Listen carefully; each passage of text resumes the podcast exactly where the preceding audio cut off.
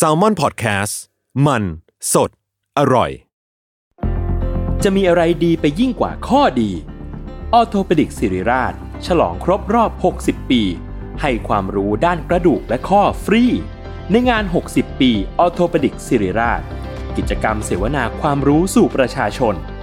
ยกขบวนแพทย์แนวหน้ามาโชว์เคสเทคโนโลยี และนวัตกรรมใหม่ ๆ ของการรักษากระดูกและข้อ พร้อมเสวนาให้ความรู้ด้านสรีระ สุขภาพร่างกาย การออกกำลังกาย และกายภาพบำบัดเบื้องต้น แถมด้วยเวิร์กช็อป คอนเสิร์ตจากศิลปินนักแสดง และของรางวัลอีกเพียบ ตั้งแต่วันที่ 13 ถึง 17 พฤษภาคม 2567 ณ โถงอาคาร 100 ปี สมเด็จพระศรีนครินทร์ โรงพยาบาลศิริราช อ่านรายละเอียดกิจกรรมเพิ่มเติมได้ที่เพจศิริราช Orthopedics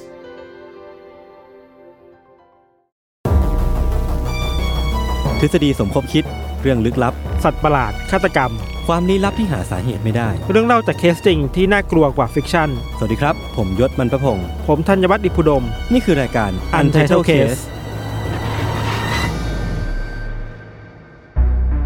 สวัสดีครับ ยินดีต้อนรับเข้าสู่รายการ Untitled Case ตอนที่ 97 ครับผม คุณจะมีวิธีการแบบเข้ารายการแบบที่ไม่เหมือนเดิมบ้างไหมไม่มีครับ ไม่มี คือผมเป็นคนที่ไม่ค่อยไม่ค่อยเปลี่ยนใจอะไร คือ ก็ อะไรที่มันดีอยู่แล้วเราก็เราก็ดีต่อไปครับ เข้าใจไหมครับพี่ทันเนาะเออสำหรับข้าวใหม่ปลามันก็ เออ ไม่มีอะไรครับ คุณคุณลากโยงมาหาผมเนี่ยแล้วผมก็สะท้อนกลับไปหาคุณเหมือนเดิมนี่แหละครับพี่ทันคือก็บอกต้องบอกก่อนว่าทุกการกระทำเนี่ยมันมีผลกระทบ อะไรวะเช่นเดียวกับเช่นเดียวกับเรื่องที่เราก็จะเล่าในในอีพีไอ้เชี่ยนี่คุณสามารถลากเข้ามาหาในนี้ได้เหรอ เออ ผมเซียนแล้ว เรื่องที่เรากำลังจะเล่าตอนนี้ก็คือธีมที่ชื่อว่า aftermath หรือว่าผลกระทบมันคือแบบผลกระทบเบื้องหลังเหตุการณ์เหตุเหตุการณ์ใดเหตุการณ์หนึ่งอ่าอ่าอืมอ่าเราชอบคำว่า after match นะ มันดู after ดีอะเออ ซึ่งรู้เลยว่ามันเกิดขึ้นจริงเกิๆแล้วอะก่อนนะผมก็ไม่รู้ว่าคนคนฝรั่งอะ คนที่แบบเป็นเนเน native tongue อะเขาเขาตื่นเต้นกับคำนี้หรือเปล่า แต่ว่าผมผมเองอะผมชอบคำนี้มากเลยเพราะว่ามันเท่ดี เวลาเราเราพูดคำว่า aftermath แม่งดูแบบเฮ้ยแปลว่าอะไรวะแปลว่าอะไรวะดูศัพท์ระดับสูงนี้ปะเออเออเออใช่แล้วก็เป็นเป็นชื่อเพลงของ Muse ด้วยแต่ผมจำไม่ได้นะร้องไงเหมือนกันช่างมันเถอะเออครับครับครับผมก็วันนี้เราเราต้องเกริ่นไหมเราต้องพูดถึงคำว่า aftermath เหรอ aftermath แบบ อืม จริงๆมันเคยมีคำว่าอ่า butterfly effect เออที่แบอืบมว่าของการทำหนึ่งอย่างแล้วมันส่งผลต่ออะไรหลาย ๆ อย่างด้วยโดยที่เราไม่รู้ตัว ครับ เป็น chain reaction เนาะเออเช่น มันเคยมีทฤษฎีแบบว่าผีเสื้อกับผืนหนึ่งครั้งส่งผลต่อความเปลี่ยนแปลงในอีกอีกโลกหนึ่งได้เลยอะไรเงี้ยเออเออเออเออเออเออหรือแม้แต่บางบางเหตุผลมของการกระทำแล้วมันส่งผลต่อเอฟเฟกต์ต่างๆ โดยที่เราก็ไม่รู้ด้วยเหมือนกันว่า เอ้ยมันมันเกี่ยวข้องกันนะ มันสัมพันธ์กันนะ อืมอืมอืมอะไรเงี้ยครับ อย่างเช่น ถ้าให้เกริ่นแบบชัดเจนมากขึ้นก็คือ มันมันก็เป็นได้หลายอย่างเนาะพี่ทัน aftermath อย่างเช่น เหตุการณ์สึนามิเหตุการณ์แผ่นดินไหวเองมันก็มีมันมีผลกระทบตามมา หรือกระทั่งคดีฆาตกรรมเองอย่างที่พี่ทันเคยเล่าอะ The อืม X-Man ที่แบบต้องเปิดห้ามห้าต้องเปิดเพลงแจ๊สเพื่อที่จะกันฆาตกรอะไรพวกนี้ผมว่ามันคือ aftermath ได้หมดเลย ก็เดี๋ยววันนี้อ่าพี่ทันกับผมก็น่าจะเอาเรื่องที่แบบเป็นผลกระทบที่ไม่เหมือนครับกันมาเล่า เดี๋ยวพี่ทันครับเป็นคนเริ่มก่อนนะครับครับ คือของเราเนี่ยครับ เราพูดอย่างนี้ก่อนว่าเวลาเราพูดถึงเหตุการณ์ที่ เรียกว่าสงครามอะยศวออืร์ม total อืม war อะไรเงี้ยคนจะนึกภาพสงครามแบบที่มีเอาเครื่องบินลบ เอารถถัง เอาอืมอืมระเบิด เอาปืนไปยิงกันแบบ ยิ่งใหญ่อะเหมือนในหนังเนาะอืมระเบิดภูเขาแบบระเบิดฐานทัพกันละกันอะไรเงี้ยแต่ว่าจริงๆแล้วครับ aftermath ของสงครามอะ จริง ๆ มันมาในรูปแบบที่นอกเหนือไปจาก total war แบบนั้นด้วยนะ นึกออกปะอ่าอ่าอ่ามันอาจจะมีส่งผลต่อคนตัวเล็กตัวน้อยแบบที่เราไม่คาดคิดอะไรเงี้ยครับอืมคือเรื่องของเราเนี่ยมันก็ประมาณนี้แหละ คือ มันเรื่องเกี่ยวกับเป็นชายชาวสหรัฐคนหนึ่งครับ ชื่อว่าโรเบิร์ตเบลส์ครับ คุณโรเบิร์ตนะครับเขามีชีวิตวัยเด็กก็เป็นชีวิตตามเด็กอเมริกันจ๋าๆเลยอะ คือว่าอือฮึเข้าโรงเรียนมัธยมเข้าชมรมเป็น กัปตันทีมอเมริกันฟุตบอลน่ะเป็นหนุ่มป๊อปป๊อปในมะในในโรงเรียนมัธยมอะพอเรียนจบปุ๊บก็เข้ามหาลัยเรียนเศรษฐศาสตร์เรียนไม่จบบ้างเรียนสามปี แล้วก็ออกมาทำงานเป็นโบรกเกอร์ไปเป็นทำงานอืมด้านการเงินบ้าง แล้วก็เปลี่ยนรูปทางตัวเองมาทำงานเป็นมาสมัครเป็นทหารในกองทัพสหรัฐในปี2001ครับ อืมคือ2001เนี่ย เราคงต้องบอกเลยนะว่า2001มันเป็นปีที่ สำคัญมาก ๆ ในประวัติศาสตร์โลก เพราะมีเหตุการณ์ในวันๆน่ะ อ๋อครับ ที่มีเครื่องบินไปพุ่งชนตึก World Trade เนาะอืมแล้วก็มันก็ส่งผลให้มีสงครามที่เรียกว่าสงครามต่อต้านการก่อการร้าย ที่รัฐบาลอเมริกายุคนั้นก็บุกอัฟกานิสถาน บุกอิรักอะไรเงี้ยครับอืมแล้วก็เป็นผลพวงกันไปเนาะซึ่งการที่โรเบิร์ตเข้าไปในกองทัพในยุคยุคเวลานั้นนะครับ ก็แปลว่าเขาเองก็ต้องเข้าไปรับใช้ชาติอืมใน ในภูมิภาคตะวันออกกลางด้วย เพราะว่าสงครามมันอยู่ตรงนั้นอะ อืมอืมอืมเขาก็ทำงานในตะวันออกกลางมานานมากครับทำงานในฐานะเป็นทหารในประจำการที่ฐานทัพในอิรัก ในชายแดนอิรักในอัฟกานิสถานวนเวียนอยู่ประมาณเนี้ยรวมๆแล้วคือทำงานในกองทัพเนี่ยที่ตะวันออกกลางเกือบสิบปีอะโอ้ก็นานอยู่เหมือนกันนะ นานมากนานมาก พอทำงานมาถึงปี2012ครับ ในเดือนกุมภาพันธ์น่ะโรเบิร์ตเบลก็ถูก มอบหมายให้ไปประจำการอยู่ที่แคมป์บาเลมเบย์ซึ่งอยู่ในอืมจังหวัดกันดาฮาร์ที่อัฟกานิสถานครับ ครับ ซึ่งเราบอกกันว่า ปี2012เนี่ย สถานการณ์ในอัฟกานิสถานมันยังไม่ได้นิ่งมากอะถึงแม้อืมสงครามมันสงครามขนาดใหญ่ในระลอกแรก ๆ มันจะจบไปแล้วแหละ แต่ว่ามันยังมีความกังวลใจอยู่ว่าชาวบ้านในหมู่บ้านท้องถิ่นน่ะเขาไม่กล้ากับพ่อเมืองใหญ่เพราะกลัวว่าจะมีกองกำลังของตาลิบันอยู่อะครับ อืมอืม อืม ซึ่งขณะเดียวกันมันก็มีกองกำลังที่กระจายตัวอยู่ตามท้องถิ่นต่างๆอะคอยทำร้ายกองกำลังทหารคอยทำร้ายรัฐบาลด้วยอะ เพราะฉะนั้นอเมริกาเลยคิดว่ายังจำเป็นต้องมีกองกำลังทหารตั้งอยู่ในแห่งนี้อยู่อะครับ ครับซึ่งโรเบิร์ตเบลส์เองหรือคุณโรเบิร์ตนะครับเขาก็ได้รับหน้าที่เป็นเป็นทหารที่ดูแลความปลอดภัยของแคมป์แห่งนี้อะเป็นสายสอดส่องอะ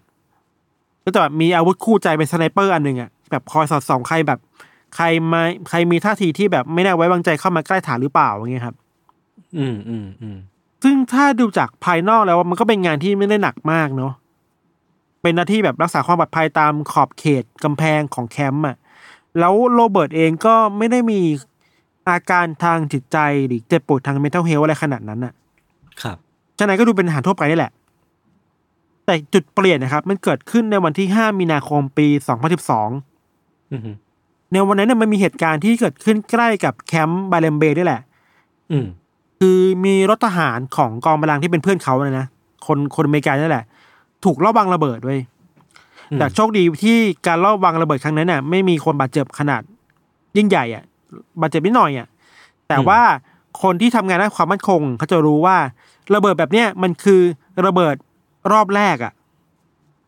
คือตามกลยุทธ์ของการต่อสู้กันแล้วอะจะมีการกดระเบิดสองถึงสามครั้งอะก็รอบแรกคือกดให้คนเข้าไปดูเหตุการณ์ก่อนอ๋อแล้วรอบสองครับคือ พอเห็นคนเข้าไปเยอะก็จะกดอีกอีกรอบหนึ่งเพื่อให้มันระเบิดขยายใหญ่ขึ้นอะอ่าฮะเออเหมือนเหมือนตัวล่อเนาะซึ่งเข้าใจว่าทางกองทัพอเมริกาก็เข้าใจแหละ คืออยู่ในอัฟกานิสถานมานานเนี่ยรู้กลยุทธ์อะไรอย่างดีแล้วครับ หน้าที่ของโรเบิร์ตคือก็ต้องคอยสอดส่องดูว่า หลังจากที่มันเกิดระเบิดแล้วเนี่ย มันมีคนที่ไม่ชอบมาพากลอยู่ใกล้ๆกับจุดนั้นหรือเปล่า อะอืมคนที่น่าจะถือจุดจุดชนวนระเบิดอยู่อะไรเงี้ยโรเบิร์ตก็เห็นว่าในบริเวณใกล้ๆกับแคมป์เนี่ยครับ มีชายคนหนึ่งที่มีพิรุษอะ คือในมือเขาเหมือนถือ เครื่องส่งสัญญาณอะไรบางอย่างอยู่ในมืออะอืมคือเซนเขาบอกแล้วว่าคนเนี้ยน่าจะเป็นคนที่กำลังจะกดระเบิด เพื่อรอให้คนที่แบบทหารกำลังเข้าไปอะโดนได้รับความเสียหายได้รับ บาดเจ็บอะไรเงี้ยแต่ว่าไม่ว่าเพราะอะไรไม่รู้ว่าเพราะอะไรเหมือนกันนะโรเบิร์ตไม่สามารถยิงเขาได้เว้ยถึงแม้จะมีปืนอยู่ในมืออะเพราะว่าเหมือนตามกฎอะไรบางอย่างที่อเมริกามีในอัฟกานิสถานตอนนั้นนะครับ ถ้ามันเกินระยะไปแล้วเขาจะไม่สามารถยิงได้อะอืมเหมือนเป็นสัญญาบางอย่างอะไรอย่างนี้หรือเปล่า ไม่มั่นใจแต่ว่ามันมีกฎกฎกฎนี้อยู่ว่า ถ้าเกินระยะเนี้ยยิงไม่ได้แล้วอะครับแม้ว่าคุณจะมั่นใจก็ตามอะซึ่งสถานการณ์ตอนนั้นมันค่อนข้าง อยู่บนเส้นเส้นของความเป็นความตายเนาะ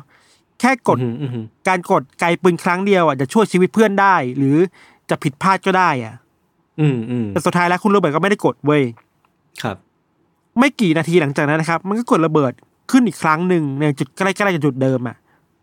ตนบริเวณต้นไม้อะทำให้เพื่อนที่เป็นทหารของโรเบิร์ตอะ ต้องเสียขาไปข้างหนึ่งเลยอะอืมซึ่งก็น่าจะมาจากคนคนนั้นแหละที่โรเบิร์ตไม่ได้ยิงอะครับ เหตุการณ์นี้ครับมันทำให้จิตใจของโรเบิร์ตเปลี่ยนไปโดยสิ้นเชิงเลยยศอืมคือเขาคงโทษตัวเองแหละว่าไอการที่เขาไม่เหนียวไกลในครั้งนั้นน่ะ มันทำให้เพื่อนเสียขาไปข้างหนึ่งนะ อืมอืมอืมเออ เวลามันก็ผ่านไปสี่ห้าวันนะครับ ในช่วงกลางดึกของวันที่สิบเอ็ดมีนาคมเนี่ย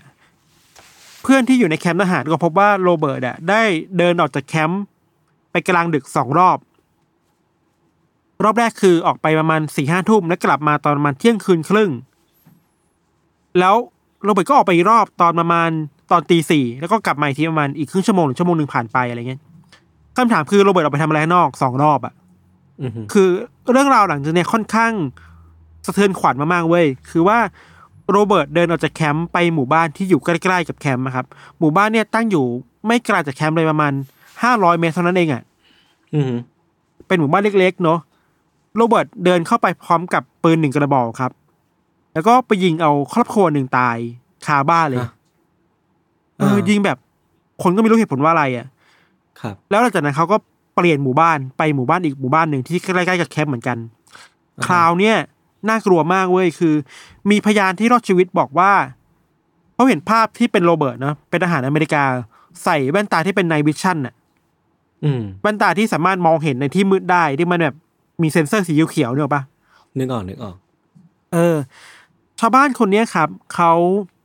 ชื่อว่าโมฮัมหมัดซาฮีเขาเล่าว่าเขาเห็นโรเบิร์ตเดินเข้าไปในหมู่บ้าน พร้อมปืนกระบอกหนึ่งทำท่าคล้ายๆ กับว่าจะมาตรวจสอบอะไรบางอย่างในหมู่บ้านนี้อะอืมฮึเมื่อเข้าไปในบ้านหลังหนึ่งเนี่ย โรเบิร์ตก็ไปไปเรียกพ่อของซาฮีเนี่ย ให้ตื่นขึ้น แล้วก็ยิงเลยเว้ยอืม ตัวที่แบบแทบไม่ได้พูดคุยอะไรกันเลยอะอ่าฮะเออ พอเสียงปืนดังขึ้นนะครับ ชาวบ้านในหมู่บ้านในกันก็แตกตื่นเนาะว่ามันเกิดอะไรกันขึ้นกันแน่ครับ ถึงแม้ว่าสภาพของหมู่บ้านนั้นจะเคยอยู่ในภาวะที่เคยได้ยินเสียงปืน เคยได้ยินเสียงเครื่องบิน บินวนไปวนมาอยู่แล้วอะ่ะ แต่การได้ยินเสียงปืนในหมู่บ้านเนี่ย มันคือไม่ใช่เรื่องปกติอยู่แล้วแหละ อืม หลังจากนั้นนะครับ โรเบิร์ตเองก็เข้าไป ในบ้านหลังอื่นๆด้วยในหมู่บ้านน่ะ แล้วทำแบบเดียวกันเลยคือ เขาแทบจะเดินเข้าไปทุกบ้านเลยด้วยซ้ำนะ ตามคำให้สัมภาษณ์ของผู้ที่รอดชีวิตคือว่าโรเบิร์ตจะเข้าไปสำรวจที่ประตูของทุกบ้านก่อนนะ ถ้าบ้านไหนล็อกเขาก็เดินผ่านไป ถ้าบ้านไหนไม่ล็อก เขาก็จะเดินเข้าไปแล้วยิงคนในบ้านน่ะอ่าฮะ เหมือนเขากำลังตามหาอะไรบางอะไรอย่างบางอย่างะอยู่ ใช่ มีกรณีหนึ่งที่น่ากลัวมากคือว่า มีเด็กคนหนึ่งที่รอดชีวิตนะครับ เด็กคนนี้อายุประมาณสักแปดเก้าขวบได้อะครับน้องคนนี้เล่าว่าเขาเห็นโรเบิร์ตเดินเข้ามาในบ้าน พอหมาในบ้านมันเห่าใส่โรเบิร์ตอะอืมโรเบิร์ตก็ยิงหมาทิ้งอืมฮึหลังจากนั้นก็เดินเข้าไปในบ้านจิกหัวแม่ของเธออะฮึออกมากลางบ้านแล้วเขายิงแม่ของเธอเว้ยเออแล้วก็เดินต่อบ้มายิงพ่อเป็นคนต่อไปอะครับ ยังมีผู้รอดชีวิตอีกคนอื่นที่เป็นเด็กๆเล่าด้วยนะว่า บ้านของเธอก็เป็นครอบครัวที่ค่อนข้างใหญ่เนอะนอนรวมกันหลายคนน่ะอืมโรเบิร์ตเข้าไปสังหารคนในบ้านทั้งบ้านน่ะ เสียชีวิตพร้อมกันทีเดียวสิบเอ็ดคนน่ะโอ้โหเออซึ่งมันคือ massacre ดีๆอะเออมันคือ massacre แล้วก็มีทั้งคนแก่แล้วมีเด็กวัยหลานๆเนี่ยที่เสียชีวิตด้วยอะคือไม่เลือกไม่เลือกคนแล้วอะ ครับ ความน่ากลัวยังมีมากกว่านั้นคือว่ามีบ้านหลังหนึ่งที่โรเบิร์ตเดินเข้าไปอะครับยิงวัยรุ่นคนหนึ่ง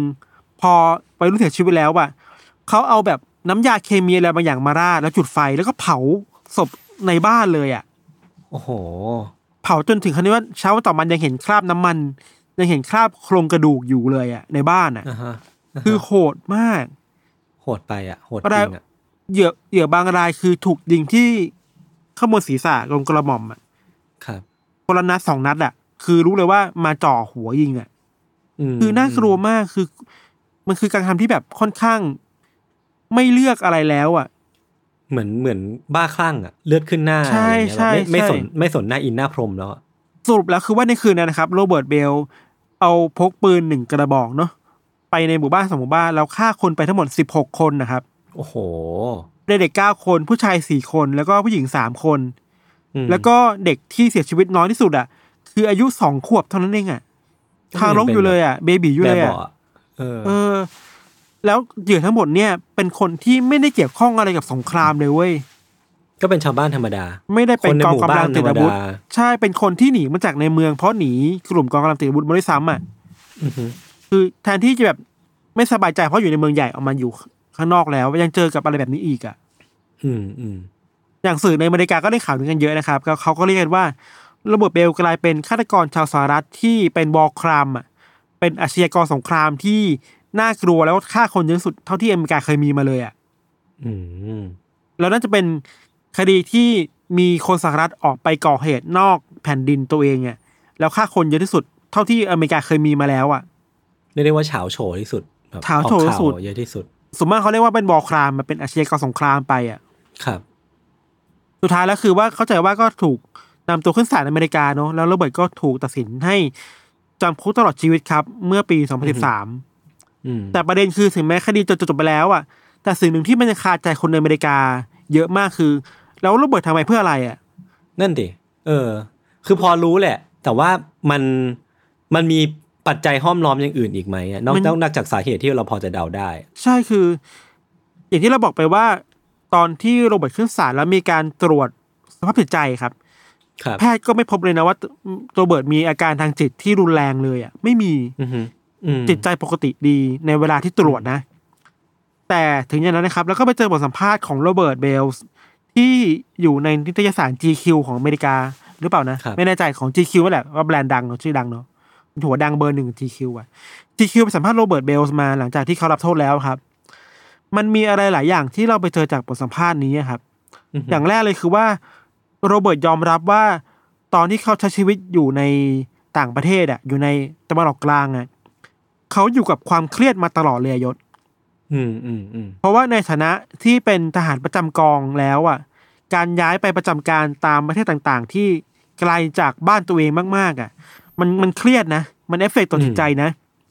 คุณไม่ได้เจอคนรัก คุณไม่ได้เจอครอบครัว ไม่ได้เจอลูกอะ มันมีประโยคหนึ่งที่โรเบิร์ตพูดว่า ถ้าคุณอยู่ที่บ้านแล้วคุณเครียดอะ คุณออกไปนอกบ้านคุณมองท้องฟ้า คุณได้เจอแบบแสงดาวต่าง ๆ ที่ทำให้คุณสบายใจขึ้นได้อะ อืม แต่พอมาอยู่ในตะวันออกกลางอะ คุณมองท้องฟ้าคุณจะไม่เจออะไรเลย คุณจะเจอแต่ความมืดมิดอย่างเดียวอะโอ้โห เออ ก็เห็นภาพเหมือนกันเนอะเหมือนกันเนอะคือแบบครับเออว่ะมันมันเป็นแบบนั้นเนาะอืม อีกเรื่องหนึ่งคือว่า จริงๆแล้วการสมัครมาเป็นทหารนะครับ มันไม่ได้เป็นอาชีพที่ช่วยให้ชีวิตโรเบิร์ตและครอบครัวดีขึ้นอะ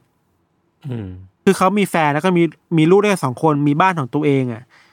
ก่อนหน้านี้ก็เคยทะเลาะกันเรื่องรายได้ของบ้านแหละอือฮึ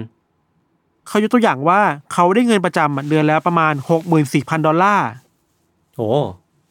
ถึงมันจะมันดูแพงในในสายตาเรานะแต่เขาบอกว่าครับ แต่การดูแลลูกๆสองคนจ่ายค่าบ้าน ดูแลแฟนเนี่ย มันไม่พอเว้ย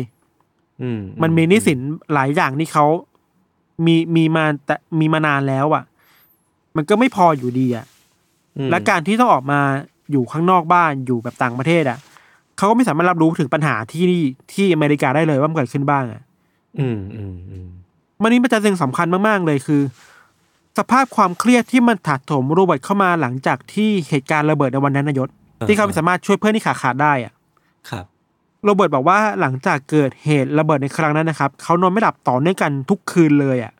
อืมต้องกินยานอนหลับมาช่วยอะ แล้วก็อืม ความคิดมันวกไปวนมาว่าเฮ้ยมันเป็นความผิดเราหรือเปล่าวะทำไมเราถึงทำอย่างนี้เออเออทำให้เพื่อนต้องบาดเจ็บขนาดนี้ด้วยอะอืมซึ่งซึ่งผมผมเดาว่าเขาก็น่าจะรู้แหละว่า มันไม่มีใครรู้หรอกว่าถ้าเขาตัดสินใจเหนี่ยวไกลไปตอนนั้นนะมันจะเกิดอะไรขึ้น แต่แต่เป็นตัวเขาเองเหมือนกันที่แบบเอาเอาตัวเองออกจากความคิดของตัวเองไม่ได้ ความคิดมันวนเวียนอยู่ในมันหัววนเนาะวนวนอะเมันออกไม่ได้แล้วว่าสภาพนี้มันมันน่ากลัวมากๆอะ ครับ พอความคิดมันวนเวียนอยู่ในหัวครับเขาก็มีความรู้สึกว่า เขาต้องทำอะไรบางอย่าง เพื่อเอาตัวเองออกจากภาวะนี้ให้ได้อะต้อง do something อะอืมอืม action action ต้องมา เออ แล้วมันเริ่มมีความ panic ในตัวเองแล้วว่าคือจากเหตุการณ์ในวันนั้นน่ะมันแปลว่าศัตรูอะเริ่มใกล้เข้ามาในฐานทัพเราเรื่อยๆแล้วนะอืมเราไม่รูเราไม่รู้ว่าศัตรูกำลังวางแผนอะไรอยู่ อะ อืม คือนอกจากออกเอาความผิดเก่าๆในหัวตัวเองออกไม่ได้แล้วอะยังมีความกลัวใหม่ที่เติมเข้ามาอีกอะ นึกออกมันมันเหมือนมันแพนิคขึ้นแพนิคขึ้นเรื่อยๆขึ้นเรื่อยๆ จากจากการที่ตกอยู่ในวังวนความคิดเนี้ยเนาะเออมันกลายเป็นบรรยากาศแบบมืดๆดำๆอยู่ในหัวตัวเองอะ่ะ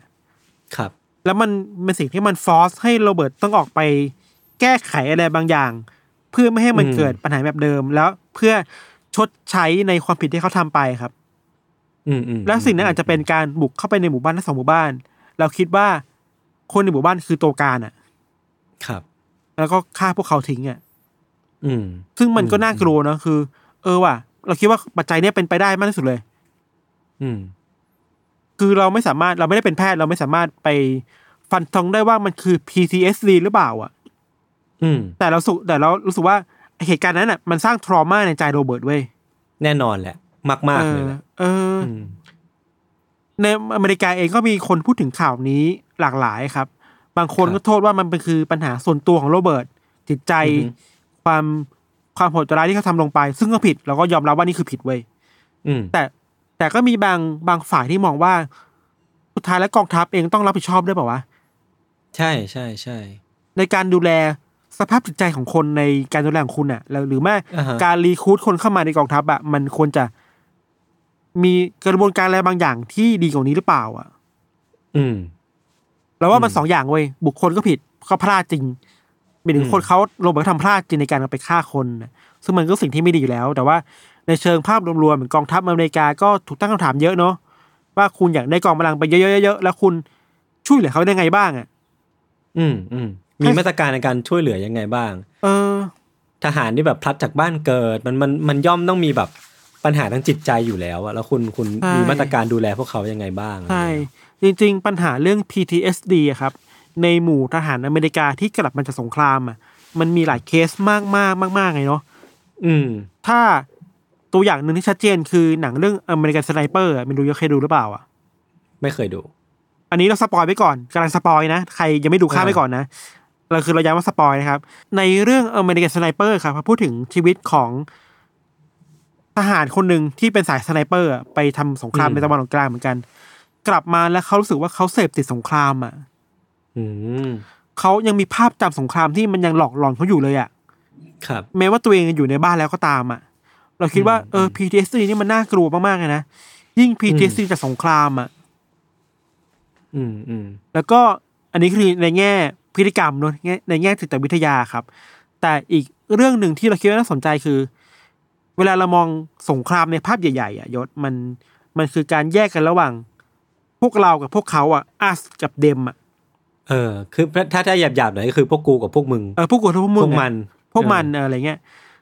ซึ่งพอสงครามมันยืดเยื้อไปเรื่อยๆครับ เส้นไทม์ไลน์มันยาวขึ้นเรื่อยๆอะเส้นแบ่งเนี่ยมันยิ่งมีปัญหาเว้ย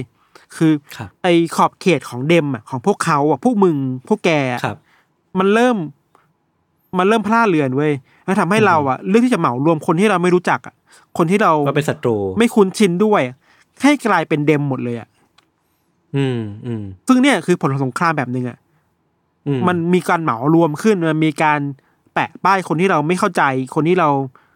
ไม่ชอบ คนที่เราไม่สนใจไม่เคยเห็นมาก่อน ให้กลายเป็นศัตรูหมดเลยอะ่ะ อืม แล้วโรเบิร์ตก็อาจจะตกอยู่ในสภาวะแบบนั้นได้ด้วยเหมือนกันอะ นึกออกนึกออก เหมือนพอสงครามมันเป็นเรื่องที่มัน เป็นคาบเกี่ยวความเป็นความตายอะทุกเรื่องมันเซนซิทีฟหมดอะผมคิดว่าอืมมันเป็นเรื่องปัจจัยเป็นเป็นปัจจัยของการที่ต้องรีบตัดสินใจด้วยว่าแบบ เราอาจจะไม่ได้มีมีเวลามานั่งคิดถี่ถ้วนว่าเอ้ยคนนี้เป็นพวกเราคนนี้ไม่ใช่พวกมันอะไรเงี้ยใช่พอมันต้องรีบตัดสินใจมันจะมีความแบบรีบด่วนด่วนตัดสินใจเยอะมาก แล้วก็ขาวกับดำเลยอะถ้าถ้าพวกนี้ไม่ใช่พวกเราก็แปลว่าเป็นศัตรูอืมใช่ใช่แล้วก็ยิ่งยิ่งนานไปแล้วก็ยิ่งไม่รู้ว่าใครเป็นศัตรูบ้างอะ พอไม่รู้ว่าใครเป็นศัตรูบ้างอะเราก็จะนิยามว่าทุกคนที่เราไม่รู้จักคือศัตรูอะอันเนี้ยอืมโคตรน่ากลัวเลย อันตรายมาก อันตรายมากครับ ประมาณนี้ครับ เราคิดว่าเรื่องนี้ก็นั่นแหละ เราก็คงต้องพูดแหละนะครับ ว่าจริงๆแล้วความผิดก็เป็นที่โรเบิร์ตได้แหละ ในแง่ปัจเจกเนาะคือครับการออกไปฆ่าคนเป็นสิบสิบคนฆ่าเด็กอย่างโหดร้ายมันก็ไม่อืมควรเกิดขึ้น แต่ว่าจริง ๆ แล้วกองทัพก็ต้องมีอะไรบางอย่างแหละ แล้วก็ อืมอาชีพทหารน่ะ มันก็ไม่ได้สวยหรู้ขนาดนั้นน่ะ ใช่ใช่เวลาเราใช่แบบว่าหน้าที่ทหารคือการปกปกป้องแผ่นดินเกิดอะอืมมันมันเป็นแค่สโลแกนหรือเปล่านะเดี๋ยวว่าข้างในมันซ่อนอะไรที่ฝ่ายรัฐหรือฝ่ายพีอาเขาไม่บอกเราอะอืมอีกเยอะเลยอะว่าคุณจะต้องไปเจออะไรบ้าง คุณต้องแบกรับอะไรบ้าง และคุณต้อง ต้องแก้ไขมนุษย์ตัวเองยังไงบ้างอะ อืมอันเนี้ยคิดว่าเป็นสิ่งที่สำคัญครับ แล้วต้องระวังอะ ครับเรื่องของเราประมาณนี้ครับ เดี๋ยวพักฟังโฆษณาสักครู่ครับ แล้วกลับมาฟังเรื่องของยศต่อในเบรกหน้าครับ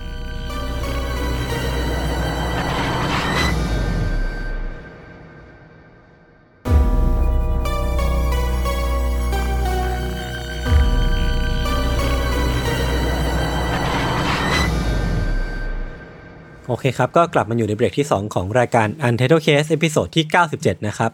มีคนชอบชอบทักท้วงมาว่า เวลาเราปิดเบรกโฆษณา มันไม่เห็นจะมีโฆษณาจริงเลย คือที่ที่ทุกคนได้ยินไปมันก็คือโฆษณาแหละครับ แต่ว่ามันโฆษณารายการอื่นในในสถานีเราเนาะจังหวะนี้คุณต้องครับขายของแล้วป่ะ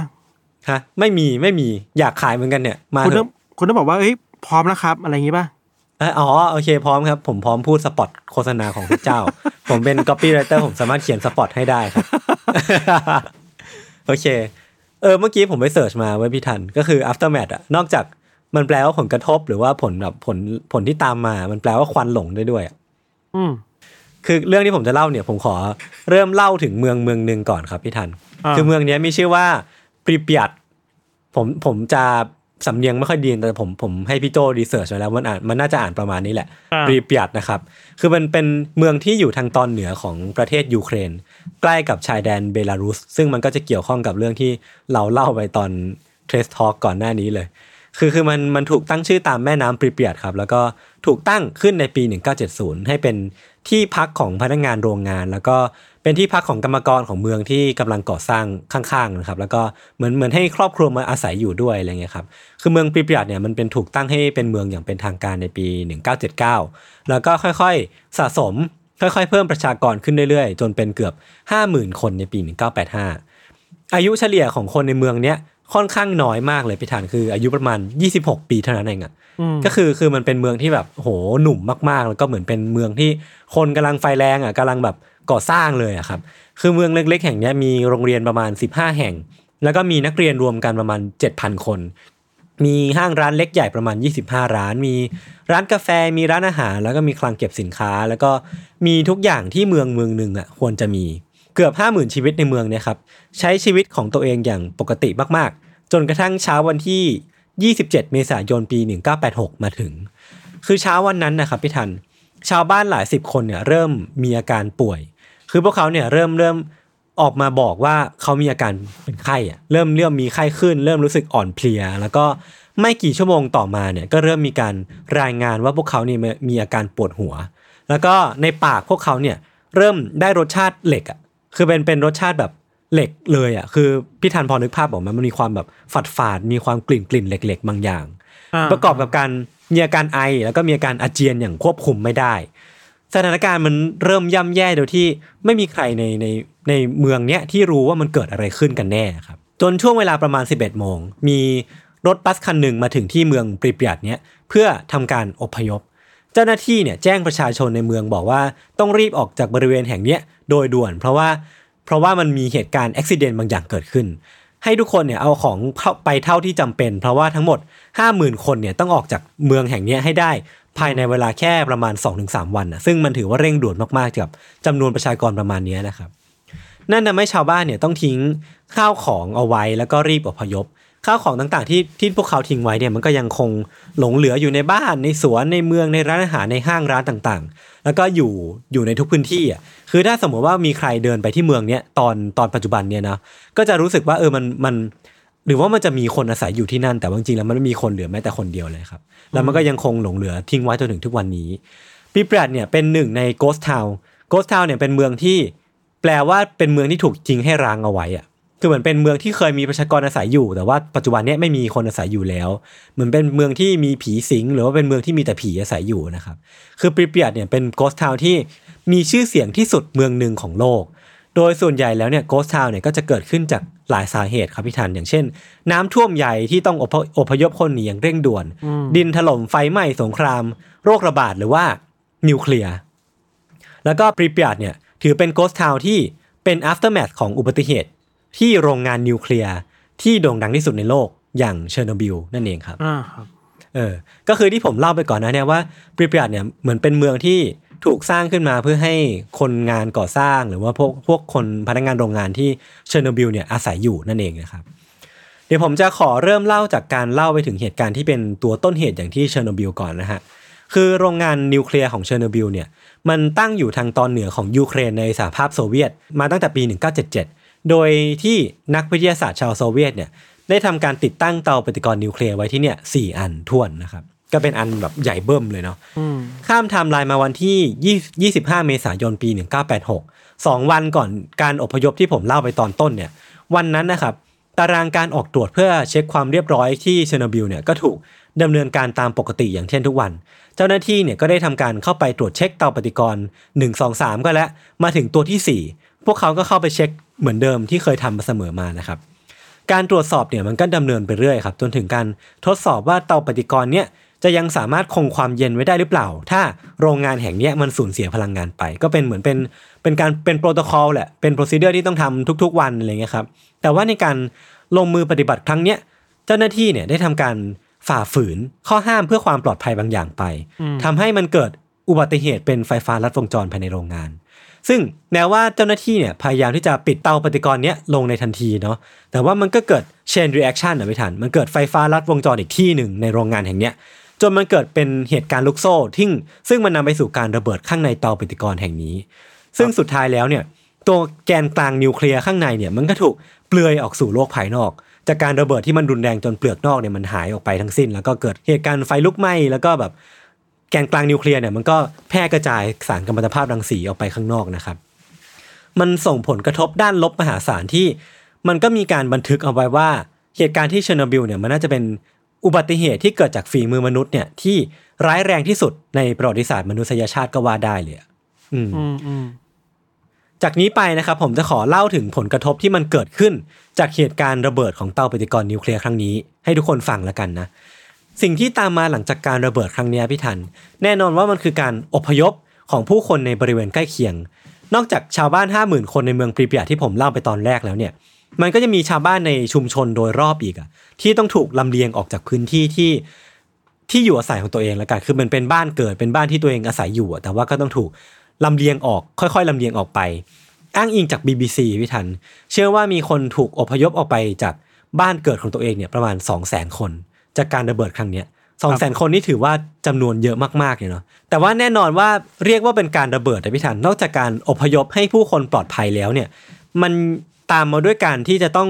ควบคุมสถานการณ์ให้ได้ ให้มันไม่เลวร้ายไปกว่านี้เนี่ยคือเป็นอาทิตย์เลยเป็นเดือนเลยหลังจากเหตุการณ์ที่เชอร์โนบิลเนี่ยมีก็จะมีคนอย่างเช่นนักดับเพลิง วิศวกรทหารตำรวจหรือว่า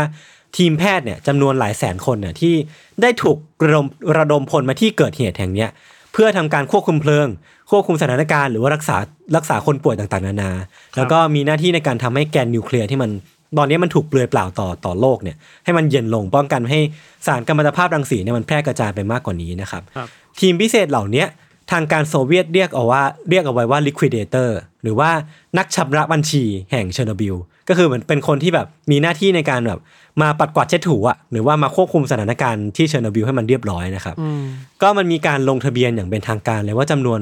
liquidator ทั้งหมดเนี่ยมีทั้งหมด 6 0 0 0 0 0 คน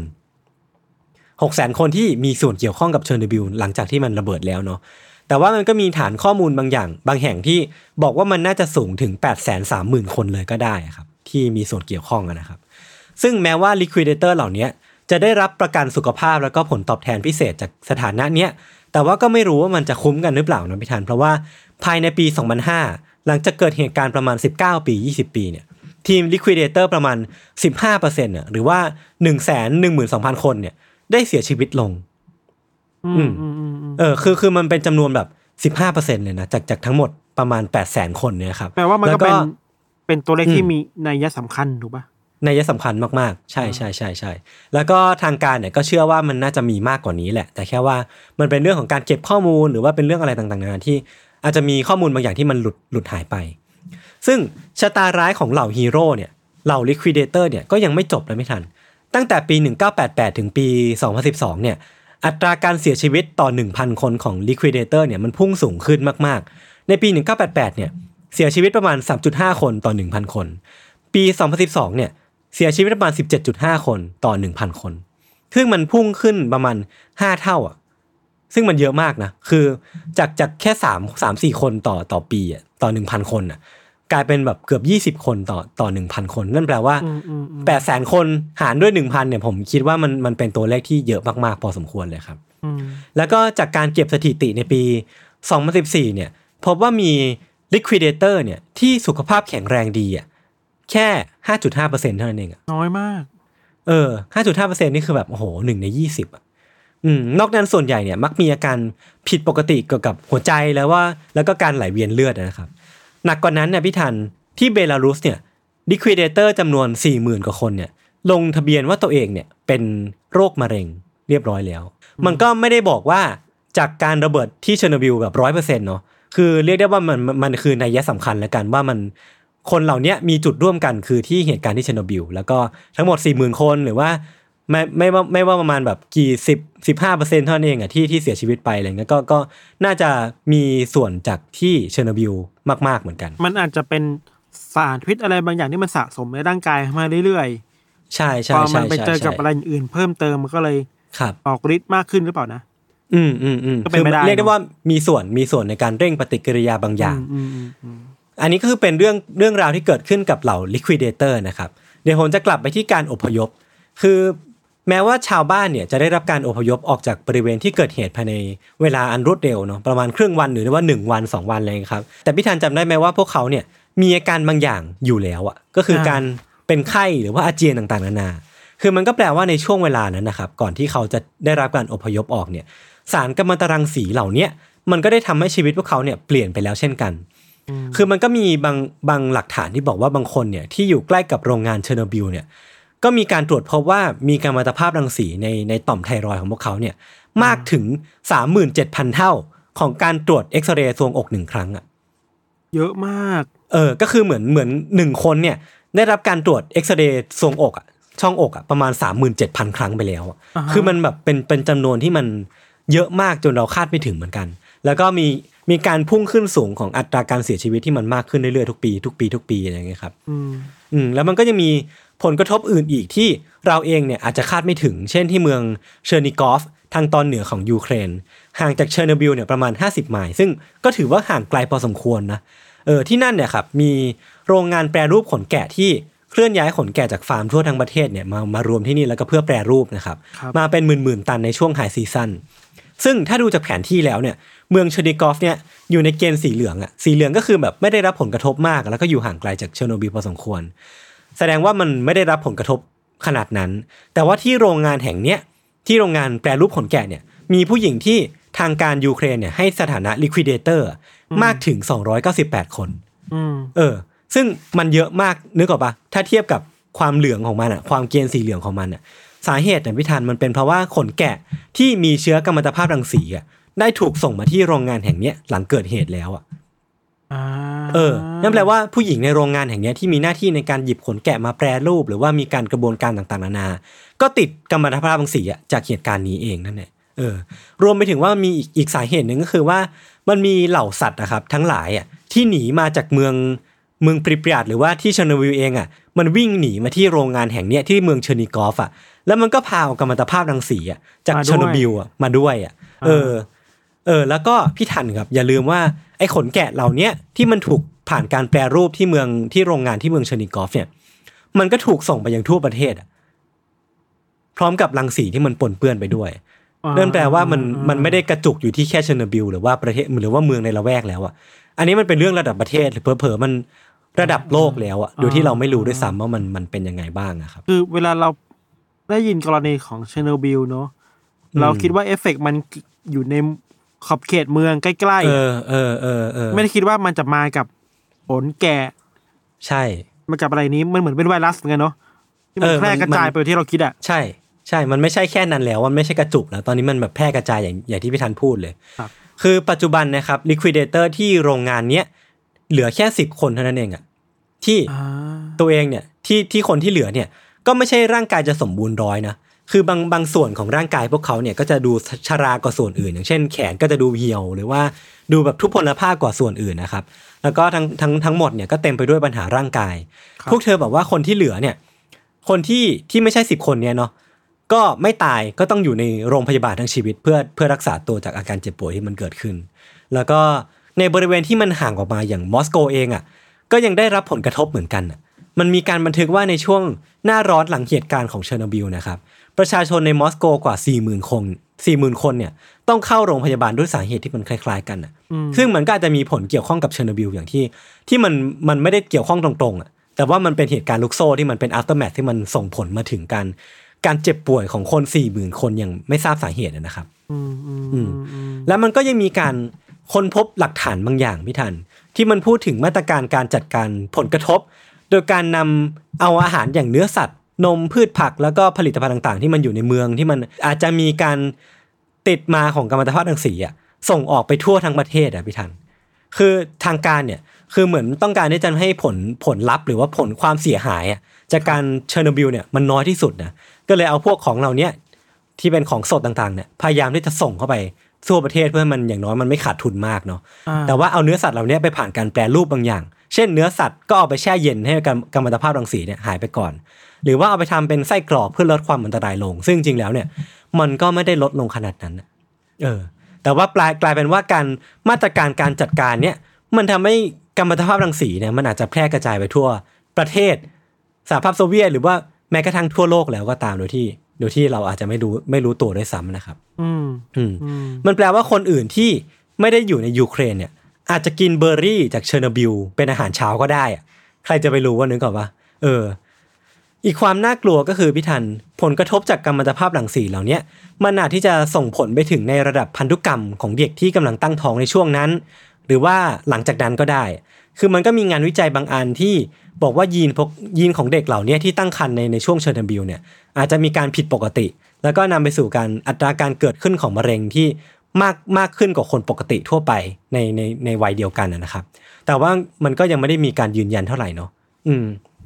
นอกจากผลกระทบทางกายพี่ทัน มันก็ยังมีผลกระทบทางใจอีกด้วยเหมือนกัน คืออัตราการฆ่าตัวตายของเหล่า liquidator อะที่เข้าไปเคลียร์เหตุการณ์ที่เชอร์โนบิลเนี่ยสูงกว่าประชากรทั่วไปอะประมาณหนึ่งเหมือนกัน เป็นเป็นเลขที่มีนัยสำคัญมากเหมือนกันครับแล้วก็มีสถิติที่พบว่าผู้คนที่อาศัยอยู่ในพื้นที่ที่ได้รับผลกระทบจากเชอร์โนบิลเนี่ยครับมีอัตราการติดแอลกอฮอล์ที่สูงกว่า แล้วก็มีระดับความมั่นคงทางจิตใจที่ต่ำกว่ามาตรฐานเยอะมาก เพราะความเครียดอย่างนี้เหรอ เออเพราะความเครียดหรือว่าอาจจะเป็นกัมมันตภาพรังสีเหล่าเนี้ยที่ทำให้คุณภาพชีวิตเขาตกต่ำลง จากการเจ็บป่วยทางกายหรือว่าอะไรต่างๆนะซึ่งมันก็ส่งผลไปผลส่งผลกระทบอะแบบทะลวงเข้าไปถึงจิตใจด้วยเหมือนกันนะครับ อืมอืมคือภายหลังการล่มสลายของสหภาพโซเวียตอะมันก็ทำให้ข้อมูลต่างๆ ถูกเปิดเผยออกมามากขึ้น แต่ว่าแน่นอนว่าผลกระทบ ครั้งเนี้ยมันก็ยังคงไม่จบลงง่ายครับๆคือตัวการระเบิดเนี่ย UN เนี่ยระบุว่ามี ผู้เสียชีวิตโดยตรงแค่ประมาณ 50 คน แล้วก็ในปี 2005เนี่ยครับ UN ก็คาดเดาว่าน่าจะมีผู้เสียชีวิตเนี่ยเพิ่มเติมอีกประมาณ 4,000 คน แต่ว่านอกเหนือจากนั้นแล้วพี่ทัน คือเราไม่มีทางรู้ได้เลยว่าจำนวนผู้ที่ได้รับผลกระทบที่แท้จริงอะมันมีเท่าไหร่อะมีกี่คนกันแน่อืมเพราะว่ามันน่าจะมหาศาลแล้วมันก็น่าจะครอบคลุมวงกว้างกว้างใหญ่กว่าที่เราคิดหรือว่ามนุษย์คนหนึ่งจะสามารถคำนวณได้ เพราะว่ามันมันน่าจะไปทั่วโลกแล้วอะครับ อืม สำหรับผมนะพี่ทันสำหรับเหตุการณ์อื่นอะเวลาเนี่ยมันอาจจะเป็นเครื่องเยียวยา แต่ว่าสำหรับเหตุการณ์ที่เชอร์โนบิลอะเวลามันเป็นสิ่งที่ทำให้ความจริงมันค่อย ๆ ปรากฏอะว่าแผลที่เกิดเนี่ยมันสาหัสแค่ไหน เพราะว่าอย่างที่บอกกัมมันตภาพรังสีอะมันมันอาจจะไม่ได้ทำให้คนเสียชีวิตในทันที แต่ว่ามันส่งผลกับร่างกายเราในระยะยาว หรือแม้ก็หรือแม้กระทั่งส่งผลไปสู่ generation ถัดไปผ่านพันธุกรรมด้วยซ้ำอะครับ อืมอืมมันก็เป็นเรื่องที่แบบอันตรายถึงขั้นนี้เลยอะ เออ อืมอืมอืมถ้าพูดนอกเหนือจากเชอร์โนบิลอะ คือคนในยุคก่อนหน้าพวกเราอะ ก็อาจจะก็อาจจะมีมี dialogue คุยกับคนรุ่นเราว่าเนี่ยเนี่ยพวกแกเคยรู้แบบว่าฉันเคยอยู่ในยุคเชอร์โนบิลนะ เออเออเออเออ ยุคพ่อมันเคยมีเหตุการณ์อย่างนี้เกิดขึ้นนะเว้ยมีโรงไฟฟ้านิวเคลียร์ระเบิดนะ อืม แต่ถ้าเป็นยุคเราอะ เราคงคุยกับ คนต่อๆไปว่าเฮ้ยกูผ่านโควิดมาได้นะเว้ยเออเออเออใช่ปะใช่ใช่มันก็คงคล้ายๆกันเนาะคล้ายๆกันเป็นปะเป็นแบบเหตุการณ์ระดับโลกอะเออซึ่งเราคิดว่ายังไม่ต้องไม่ยังไม่จำเป็นต้องบอกใครอะ ถ้าเช็คอืมลิสต์กับตัวเองว่า ถ้าเราย้อนกลับไปเมื่อสองปีที่แล้ว สัก อะคริสต์มาสสองสิบเก้าอะ อืมยศจะคิดแบบว่าว่าอีกปีข้างหน้าหรือสองปีข้างหน้าเราจะมีชีวิตกันแบบนี้ที่ต้องใส่แมสก์ต้องเดินออกเออ โดยที่ต้องระแวดระแวดระวังตลอดเวลา เราจะคิดว่าเฮ้ยแกจะรู้ไหมว่าคริสต์มาสปีต่อไป แกต้องกักตัวที่บ้านนะเว้ยอย่างนี้ปะอืมมคือเราไม่มีทางรู้ได้เลยว่า ไออุบัติการณ์อะไรแบบเนี้ยอืมันจะส่งผลชีวิตเรามากกว่าที่คิดอะอือืเราไม่มีทางรู้เลยนะ ไม่จะเป็นเชอร์โนบิลเชอร์โนบิลไม่แน่จะรู้ในแง่ฝ่ายความมั่นคงว่ามีข้อมูลอะไรบางอย่างอยู่อืมเป็นรอดออกมาได้เรื่องความไม่ปลอดภัย แต่ว่าโควิด ก็อาจจะ รู้ได้บ้างในบางในบางหน่วยงานแต่ว่าคนทั่วไปเดี๋ยวนะสมมติว่าคนทั่วไปอย่างเรายศอะเราไม่มีทางรู้เลยว่า ชีวิตเราต้องเจอกับอะไรแบบเนี้ยไอเออใช่ไอการอุบัติการใหญ่ ๆ ที่มันส่งผลชีวิตเราแบบโคตรส่งผลน่ะกับทุกอืมมิติอืมชีวิตเลยอะไม่มีทางรู้อะแล้วเราไม่มีทางอืมเตรียมพร้อมรับมือมันได้อะอืมอืมเออ มันยากอะเราคิดว่าแล้วอย่างหนึงคือเรื่อง mental health อะอย่างที่ยศบอกอะ อืมเออคือเชอร์โนบิลมันก็มีปัญหาเรื่องสุขภาพร่างกายอยู่หรือปะทุกคนรู้อครัยู่แล้วครับว่ามันมีสารปนเปื้อนนี่มาเข้าร่างกายเรายังไงบ้าง แต่ว่าอืมไอ้ภาวะจิตใจนี่แหละเราคิดว่าก็สำคัญเหมือนกันเนาะใช่ใช่มันส่งผลอะ คือเท่าที่ผมไปหาข้อมูลมา มันมันมีความหลายอย่างที่คาดไม่ถึงเหมือนกันนะว่า การระเบิดของของเตาปฏิกรณ์นิวเคลียร์ในที่แห่งหนึ่งอะมันจะส่งผลได้มากขนาดเนี้ยคือมันมันนำไปสู่แบบ การการส่งผลกระทบของคนหลาย ๆ แสนแสนคนหลักล้านคนอะไรเงี้ยทั่วโลกอะไรเงี้ยครับคือมันก็แบบเออคาดไม่ถึงเหมือนกัน อุบัติการณ์ครั้งใหญ่อย่างที่พี่ทันพูดเมื่อกี้เลยคือ นอกจากที่เราจะไม่ไม่สามารถล่วงรู้ได้แล้วอะ ตัวเราในฐานะปัจเจกเราก็อาจจะไม่ได้สามารถรับมือมันได้ขนาดนั้นด้วยซ้ำอะครับ อืม ใช่ มันก็พูดยากอะว่า เราจะเรียนรู้อะไรจะได้มาได้บ้างอะอืมอืมคือคือเรา เราก็เป็นคนทั่วไปเนาะเราคงอืมไม่ใช่คนที่แบบว่าต้องไปห้ามไม่ให้มีการระเบิดของเตาปฏิกรณ์นิวเคลียร์หรือโรงงานนิวเคลียร์อีกอะเออใช่ใช่เออบางทีมันต้องแยกหนาทีกันอะเราเองก็แบบอืมเตรียมพร้อมเท่าที่เราทำได้กัน รับมือได้ครับเท่าที่เราทำได้กัน แต่ว่า ในบางแง่อย่างที่เราบอกมันก็เกินเกิน เกินกำลังเกินกำลังเราไปแล้วอะเออเออเออเออเออคืออย่างอย่างที่เชอร์โนบิลอะพี่ทัน อันนี้เป็นเป็นเกร็ดเล็กตอนท้ายแล้วกันเนาะ ก็คือนอกจากที่มันจะส่งผลต่อต่อภายนอกแล้วอะภายในเมืองเมืองปรีเปียตเองหรือว่าบริเวณที่ใกล้กับการระเบิดอะมันมันก็เท่าที่ผมไปอ่านมาจาก National Geographic เนาะเขาบอกว่านักวิทยาศาสตร์เนี่ยบอกว่า จะไม่สามารถมีมนุษย์อาศัยอยู่ได้ ไปประมาณอีกสองหมื่นปีอะเฮียสองหมื่นปีนี่คือแบบ นานกว่าคริสตศักราชสิบเท่าอะแปลว่าไอ้รังสีหรือปฏิกิริยาอะไรบางอย่าง มันยังอยู่ใช่ อยู่ใช่ตลอดใช่อย่างนี้เหรอครับ มันไม่สามารถมันมันมันก็แบบแทรกไปตามดินแทรกไปตามแบบผนังต่างๆนานาซึ่งมันก็ยังคงอยู่ตรงนั้นน่ะอ่าต้องใช้เวลาในการดีเคอะแบบอ่าค่อยๆให้มันย่อยสลายไปตามธรรมชาติอะไรอย่างเงี้ยครับเออเวลาพูดถึงเรื่องอืมแบบนี้ครับมันมีอีกเคสหนึ่งที่ญี่ปุ่นอะไอ้โรงไฟฟ้าฟุกุชิมะอืมอืมที่ที่มันมีปัญหาตอนที่มันมีสึนามิกับแผ่นดินไหวครับรอบล่าสุปีดสองพันสิบเอ็ดอะไรเงี้ยมาเนอะสิบเอ็ดปะใช่ปะไม่มั่นใจปีเออแต่ว่า เออ อันนั้นน่ะจนถึงวันเนี้ยปัญหาก็ยังเคลียร์ไม่ได้เลยนะ อืมอืมอืมอย่างล่าสุดมีข่าวว่าจะปล่อยน้ำจากโรงงานออกสู่มหาสมุทรแล้วอะ อืมคนทั่วโลกก็แพนิคหมดเลยว่าเฮ้ยแล้วสิ่งที่มันปล่อยออกมาจากพื้นที่นั้นน่ะครับมันจะปลอดภัยแค่ไหนกับคนน่ะ อืมอืมอืมคือปัญหาพวกนี้มันไม่ได้แก้ง่ายๆเพียงแค่ปีสองปีบางทีสิบปียังแก้ไม่ได้เลยอะ อืมอืมฟุกุชิมะเราแบบก็รู้รู้ข่าวมาหลายหลายปีมากๆแล้วเนอะมันยังแบบ ทุกคนก็ยังแยกกันยังหาวิธีแก้ปัญหากันอยู่อะซึ่งมันไม่ง่ายอะ อืม เออ คือพอพูดถึงเรื่องนิวเคลียร์ผมเคยไปอ่านหนังสือมาเล่มหนึ่งคือเขาพูดพูดถึงนิวเคลียร์ที่ฮิโรชิมาแล้วก็ที่ที่นางาซากิไว้ไว้ได้แบบน่าสนใจมากเลยคือเขาบอกว่าคือ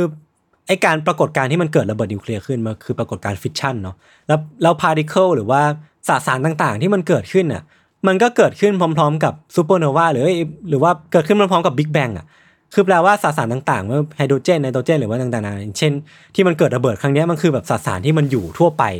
แต่เพียงแค่ว่ามนุษย์เนี่ยมันจับเข้ามาให้มันรวมกัน แล้วก็อืมฟอร์สให้มันเกิดปรากฏการณ์บางอย่างขึ้น ซึ่งปรากฏการณ์ครั้งเนี้ยมันมันมันส่งผลกระทบอะรุนแรงมากๆอย่างที่อย่างที่มันไม่เคยมีมาก่อนอะทั้งที่มันเป็นแค่แบบพาร์ติเคิลธรรมดาธรรมดาอะไรเงี้ยครับเออผมคิดว่ามันมันมีไอ้ความแบบความมนุษย์อะใช่ใช่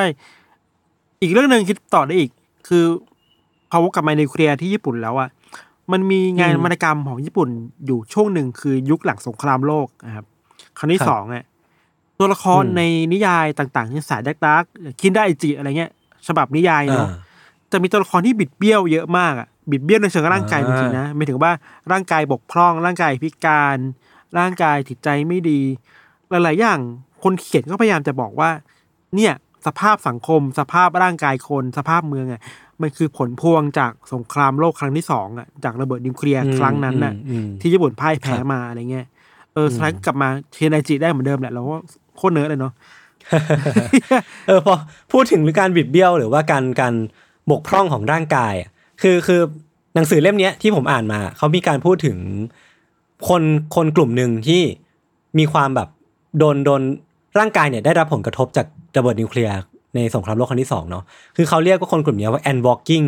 alligator ถ้าพี่ทันกับคนคนผู้ฟังเนี่ยลองเสิร์ชตามเนี่ยก็จะพบว่าคนเหล่าเนี้ยเขา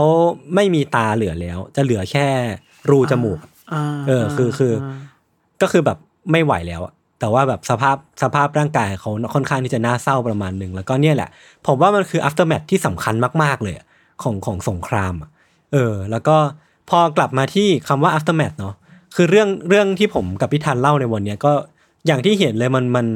มันมีได้ทั้งสองแง่มุมอะทั้งภาพใหญ่ภาพเล็กอะมันมีผลกระทบเกิดขึ้น ขึ้นอยู่กับว่าเราเลือกเราเลือกที่จะเล่าในแง่มุมไหนเนาะอย่างพี่ทันเลือกในแง่มุมของปัจเจก ของคุณโรเบิร์ตเบลที่แบบ ตัวเองก็ได้รับผลกระทบจากสงครามผลอืมจากการตัดสินใจการเสียขาของเพื่อน ซึ่งมันนำไปสู่การการลงมือกัน massacre ที่มันยิ่งใหญ่มากอืมอืมๆส่วนส่วนของผมเองก็เป็นเรื่องของผลกระทบที่มันเกิดขึ้นในภาพใหญ่การระเบิดของเตาปฏิกรณ์ที่เชอร์โนบิลซึ่งมันก็นำไปสู่การบาดเจ็บล้มตายหรือว่าการผลกระทบที่เราคาดไม่ถึงของคนเป็นแสนๆเป็นล้านๆคนนะนะครับ ครับ อืม โอเคครับก็ก่อนที่จะจากกันไปฟังเรื่องเสร็จแล้วปุ๊บก็ขอขายของแล้วกัน ก็ตอนตอนพักเบรกตอนช่วงกลางเนี่ยที่พี่ธานบอกว่าเอ้ยเราไม่มีโฆษณาหรอ ก็คือตอนนั้นเนี่ยก็ไม่มีจริงๆ แล้วก็พี่โจก็เพิ่งกระซิบมาบอกว่าเอ้ยขายของให้หน่อยเป็นโฆษณาที่ทำกันเอง ของที่เราจะขายตอนนี้ก็คือเป็นสติกเกอร์ เราเห็นพี่วิชัยทำสติกเกอร์หลาย edition แล้วก็คือสติกเกอร์คนรักงานของเขาเนาะ work work life balance เราเองก็อยากทำบ้างก็คือเป็นเป็นคุณจุน เป็น content creator ของของ Salmon Podcast เนี่ยก็ได้ไปผลิตสติกเกอร์ของ u n d e r t a Case ขึ้นมาอันหนึ่งนะครับ เป็นอันเป็นสติกเกอร์ที่ชื่อว่า u n d e r t a Case Relationship Sticker ก็คือผมก็ไม่รู้เหมือนกันนะว่าทำไมถึงชื่อนี้ แต่ว่ามันเป็นเรื่องราวของความสัมพันธ์อันลึกลับ ซึ่งก็น่าจะได้รับแรงบันดาลใจมาจากคุณธัญวัฒน์อิพภูดม ซึ่งก็เป็นเจ้าของความสัมพันธ์อันลึกลับ ซึ่งตอนนี้ไม่ไม่ไม่ลึกลับไปต่ออะไปไรวะอันนี้คือทุกอย่างก็ลงที่ผมมาแล้วอีกแล้ว เออคือเขาก็จะเป็นก๊อปปี้ต่างๆเนาะอย่างเช่นว่า เรื่องนี้ลึกลับไหม่ครับ แต่ว่าก็จะเป็นแบบบริบทที่ผันแปรไปให้เข้ากับ pop culture มากขึ้น หรือว่าเป็นวิถีชีวิตคนมากขึ้นนะครับ ก็ถ้าใครสนใจก็รอติดตามข่าวสารผ่านทางเพจ Summer Podcast ได้เลย แล้วก็สามารถสั่งซื้อได้ที่เว็บไซต์ minimal.com ราคาประมาณ 100 บาทนะครับ โอเคครับ ก็ขายของไว้เพียงเท่านี้ ติดตามรายการของพวกเราได้ทุกช่องทางของ s ซ m m o n Podcast เช่นเคยนะครับ วันนี้พวกผมสองคนลาไปก่อน สวัสดีครับ สวัสดีครับ